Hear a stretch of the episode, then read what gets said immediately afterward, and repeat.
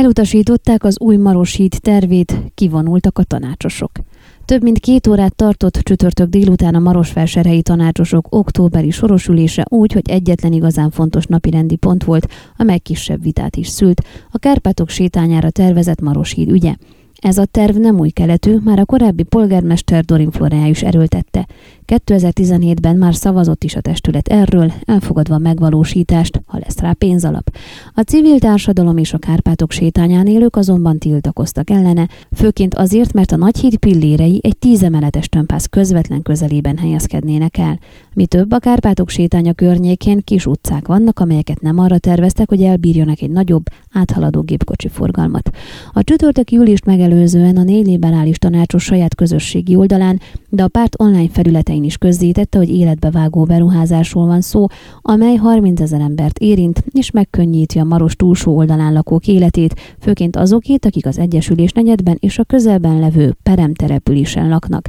Ők ugyanis reggelente, iskolai időben akár 30-40 percet is kell arra szóljanak, míg átjutnak a Maros egyik oldaláról a másikra.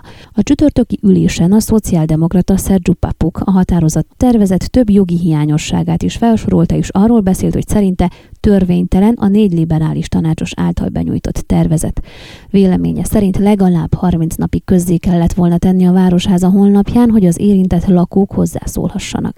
Kelemen Márton RMDSZ-es tanácsos arról beszélt, jól tudják, hogy milyen fontos a városi közlekedés szempontjából még legalább egy híd megépítése, de nem értenek egyet azzal, hogy a liberálisok politikai tőkeként használják az új híd tervét.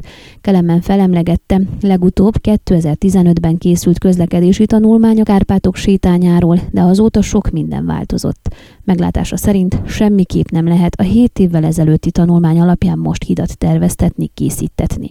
A határozat tervezet egyik kezdeményezője a liberális Szárlea Horrea azzal érvelt, hogy a Marosvásárhelyi Tanács 2017-ben már elfogadott egy határozatot a Kárpátok sétányára tervezett Maroshídról, de azt azóta sem valósították meg. Úgy vélte, hogy az általuk benyújtott határozat törvényes, és a közlekedési tanulmányt meg lehet rendelni a műszaki tervvel egy időben. A tanácsosok végül nem szavazták meg a liberálisok tervezetét, az érintettek így kivonultak a tanácsülésről. Ön a Székelyhon aktuális podcastjét hallgatta. Amennyiben nem akar lemaradni a régió életéről a jövőben sem, akkor iratkozzon fel a csatornára, vagy keresse podcast műsorainkat a székelyhon.pro portálon.